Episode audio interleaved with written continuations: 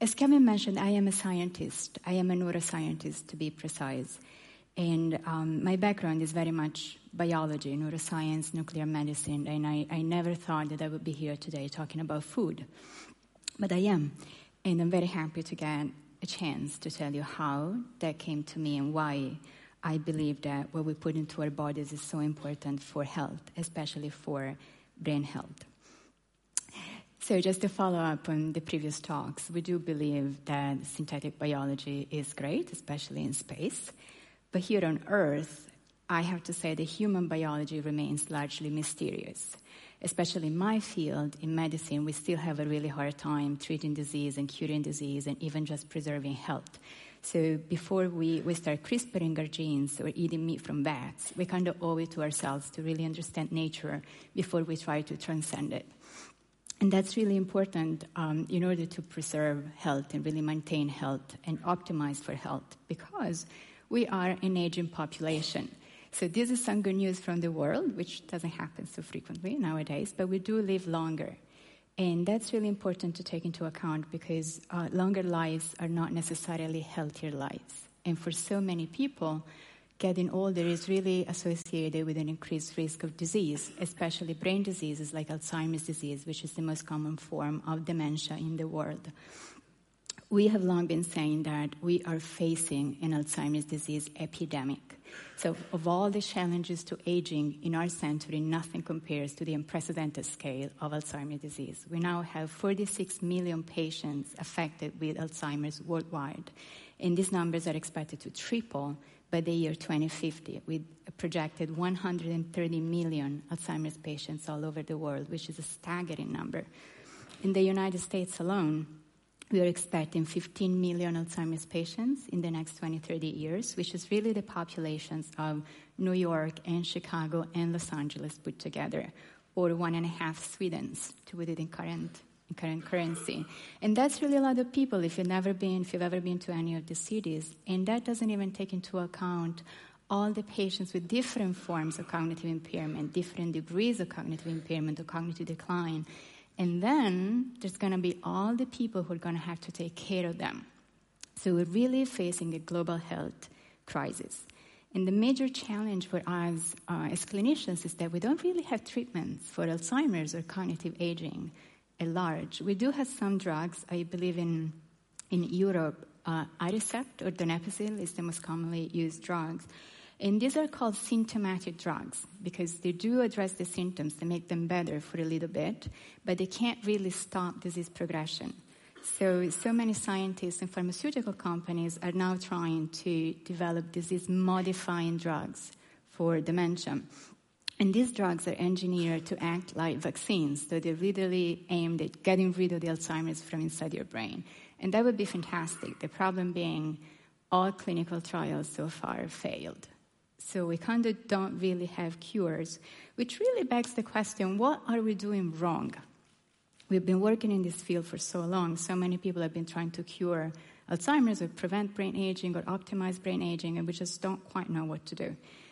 So I think, as with all problems, our approach to a disease, any disease, is really determined by what we understand the problem to be. And here in the background, I'm, I'm showing um, the Salem witch trial. I believe you may be familiar with that. So what happened is that in 1692 in Salem, Massachusetts, a number of women were rounded up and accused of being possessed by the devil. They were exhibiting strange or odd behaviors. They would be seen dancing at night. Their cognition was a little bit off. And so the solution back then to this problem was to call the church and have them hanged. We do know now that those women, some of the first uh, witches, so called, were most likely suffering from a brain disease called Huntington's disease or chorea of Huntington, which is a neurodegenerative disease that attacks your brain centers and um, shifts your behavior and really leads to uncontrolled movements and, and loss of cognitive functionality. So we're just starting to understand what things really are in medicine and how things that we don't fully understand shape our, our understanding of what the disease is or is not. Which brings me back to the original question with millions of future patients with Alzheimer's worldwide, what do we think Alzheimer's is? How can we reconceptualize this disease in a way that makes it addressable? And um, when I first started in the field, most people understood Alzheimer's as the consequence of bad genes in your DNA, or aging, or both, of course. And it turns out that neither of these alternatives is actually the case, if you will. So, um, on one hand, there's this semi fiction of genetic determinism that there's a persistent sense that, that disease is something that we carry in our DNA, that we're born with it, that if your mom has it or your dad has it, you're going to get it too. And for some people, that is true. There are genetic mutations that lead patients to develop Alzheimer's disease, but they're really found in less than 1% of the population. So it's not as frequent as we, as we previously thought it was. And that really means that genes are not your destiny for the vast majority of us, but rather we should start thinking about the polygenic nature of life. So genes don't work in isolation. Genes work in networks. And when you design biology, when you design life, it's something really important to think about. Some of these genetic networks make you sick or predispose you or increase your risk of disease, whereas others really keep you healthy. So there's the first thing to keep in mind. The other thing is the myth of age related determinism. For many patients, even my own patients, when they walk in the door, they'll just say, Oh, you know, I feel like if I live long enough, eventually I'll get dementia. And that's really also not the case. There is no linear path for any of us, and getting older does not mean a route to unavoidable dementia. In fact, we actually learned just recently that Alzheimer's is not an old person's disease. We tend to associate it with old age because that's when the symptoms become manifest. But all the brain changes that lead eventually to Alzheimer's start in midlife. And by midlife, I don't mean 60, I mean 40, 50, but definitely much earlier than we ever thought it would be. So, Alzheimer's technically is a middle aged person disease. And there are three factors that really determine our risk of getting Alzheimer's or other forms of cognitive impairment as well, or just cognitive decline. And these are genes, what you have in your DNA, so all the genes that work together, the environment, and lifestyle. It's really the combination of these three factors that determine whether you're going to age gracefully and go down the yellow line uh, with your mental capacities intact, or if you're going to, go down the slope towards dementia and loss of independent function. So it's really about genetics, environment, and lifestyle, and they all start when you're born. So that's really a different way to think about um, the brain. And it really speaks to the fact that the brain is not a black box that is magically housed in our skull, but rather is a system that interacts with the rest of the body and the rest of the world over a lifetime.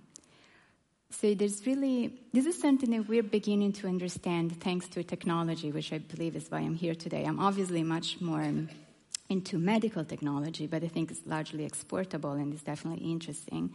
There are two technologies that really made it possible to understand the interactions between the brain and all the many complex systems around it. And the first one that comes to mind is genomics. And Kevin, my husband, always says cheap genomics, and I'm always like, there's nothing cheap about it, I can assure you. I mean, it's much more affordable than 10 years ago, but it would be nicer to, to bring them down even a little bit more. And it's, it's not even just genomics. Your genes are important, but everything that comes downstream of your genes is just as interesting for us. So it's all the omics that go with that transcriptomics, proteomics, metabolomics. We're now in a position to really measure them all which is wonderful. And the other technologies, what I really do for, for a living is my background um, brain scans or brain imaging. And those are incredible because you can really look into a people's heart. You know, you can see a person's brain the first moment they walk in the door at the office, and we can see what happens in living brain function uh, over time and also before disease. So that's how we're capturing uh, the brain changes that eventually lead to Alzheimer's when people are in their 40s and 50s. We look at their brains. And it's really the combination of these two factors, genetic predisposition and being able to look into inside the person's brain, that reveal that Alzheimer's disease is actually largely preventable. And whenever we talk about prevention in medicine, it's pretty much a revolution. Many people just don't use the term, but it looks like uh, there's consensus that over a third of all Alzheimer's cases worldwide could be potentially prevented by addressing modifiable risk factors. And that means that there are factors we can't touch. Your DNA, for now, we can't touch it. Your age, we can't touch. Your chromosomal sex, can't touch. Your family, can change your family. But there are factors we can address by means of medical care, appropriate medical care, and lifestyle interventions. And these are not limited to, but uh, the most important are cardiovascular health, diabetes, obesity, depression, smoking, exercise, intellectual activity, and I underline diet because there's emerging consensus that diet is, is perhaps the one factor that really affects your brain in midlife, together with everything else, but especially diet seems to, to play a huge role in the health of your brain.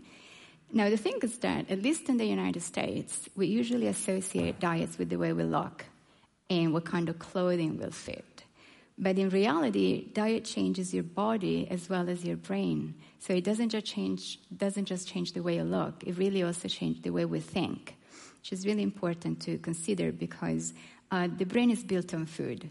I don't know if anybody has ever studied biochemistry here, but biochemistry is really about brain nutrition. Uh, the brain relies 100% on nutrients for energy, for functionality, and even for structure. There are so many nutrients that just when you eat them, they really become the fabric of your brain. And that's interesting when you eat a brownie or a burger, it really makes you think. Um, what's interesting is that the brain has different criteria than the rest of the body. By and large, whenever you eat something, it will go somewhere inside your body, but not necessarily inside your brain.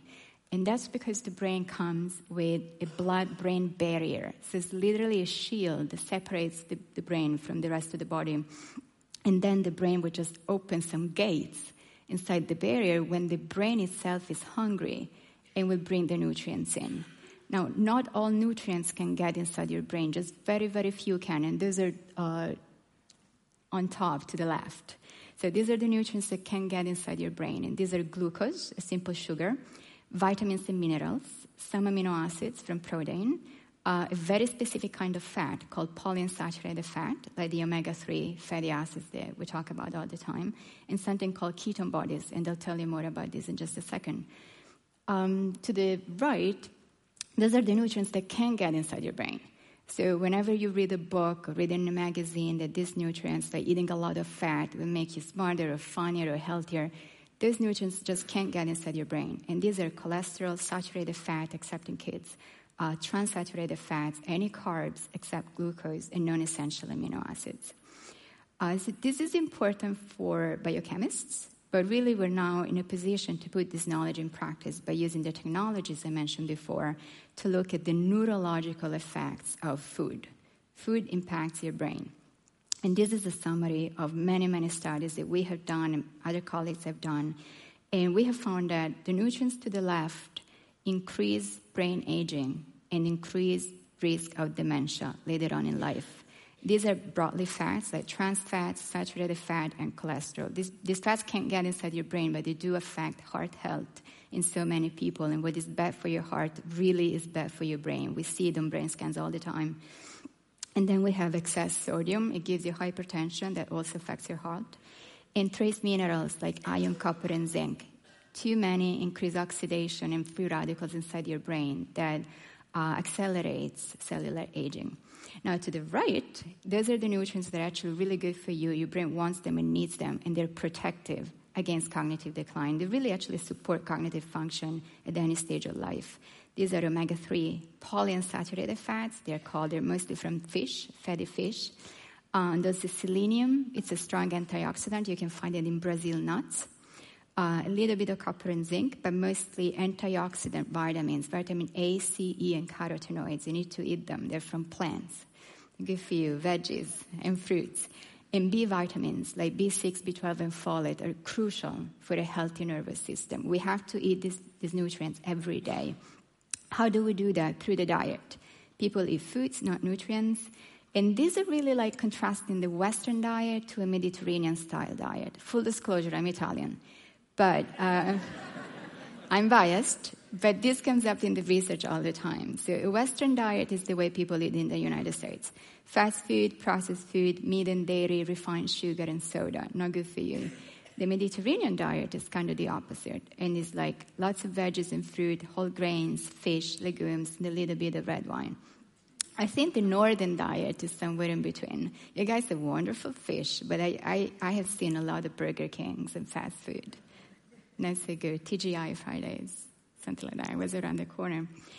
Uh, so when I say that this diet, the Mediterranean diet, is good for you, I'm actually going to show you what I mean. These are brain scans. This is a brain. This is an MRI scan of a woman who was 52 years old when she came to work with me for the first time in 2014. And this is the way you want your brain to look like when you're 52 years old. This is the perfect brain. If you can see these little fissures inside the brain, looks like a little bit like a little butterfly, those are called ventricles. You want them to be really nice and tight. Everything that looks black on this specific MRI sequence is fluid. If you have a lot of fluid, it means you don't have a lot of brain. So you want to maximize brain minimize fluid. So you want your brain to really touch the skull, and the skull is the thin layer of white bone around the head, right? So you want your brain to be as close as possible to that, to have as little black as possible. Now let me show you the typical Western diet brain. This is a lady who was slightly younger, 50 years old, when she came to us. I think you can see immediately that the ventricles are larger, right? There's a lot more black inside her head. And that means the fluid is taking over. Wherever the arrows point to, those are the memory centers of the brain, and they're surrounded by black.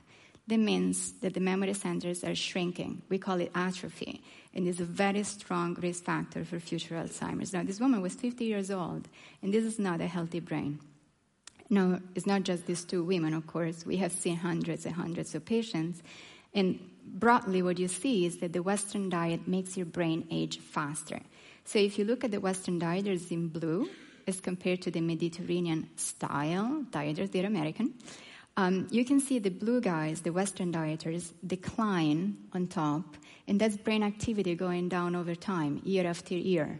And at the bottom, they start accumulating Alzheimer's plaques and these people are in their 40s, 40s and 50s, whereas those who follow healthy diets remain broadly stable over time. So, overall, the Western diet uh, accelerates brain aging, and that's definitely a risk factor for future cognitive impairment, if not dementia. And I want to conclude because we're talking about synthetic biology. Um, a problem with the Western diet is the quality of the foods that we eat. We have all these unnatural substances like transaturated fats that were not made by nature, they were made by men, and they just don't work. They increase, they double your risk of dementia. And it's not just that, it's everything else we have in the environment. It's the way our food is packaged, it's all the pesticides, and it's the fact that we're literally drowning in plastic. And I'm not just being new agey here, it's more than plastic and a lot of synthetic substances contain something called xenoestrogens. That means foreign estrogens. So these are chemicals that, once you put them inside your body, they mimic the effects of our, of our hormones, like the estrogens. And they have been flagged by the American Neuroendocrine Society as neuroendocrine disruptors. So even, even Western medicine acknowledges that they mess up your brain and your hormones at the same time. So it's really something we don't want. And the fine print, if you can read it, said, does your toothpaste contain titanium? You will not believe how common it is. If you look at the ingredients, many common toothpastes contain titanium. You don't want that in your mouth. So, what are you going to have for dinner? what would you feed your family, your friends, Europe, or the world? I think a lot about this, of course. Like Kevin mentioned, I, I, wrote a book about it. But regardless of that, if you're interested, I would love to connect. And if you have any questions, that's I'll be here um, today. And thank you so much for your time. Thank you.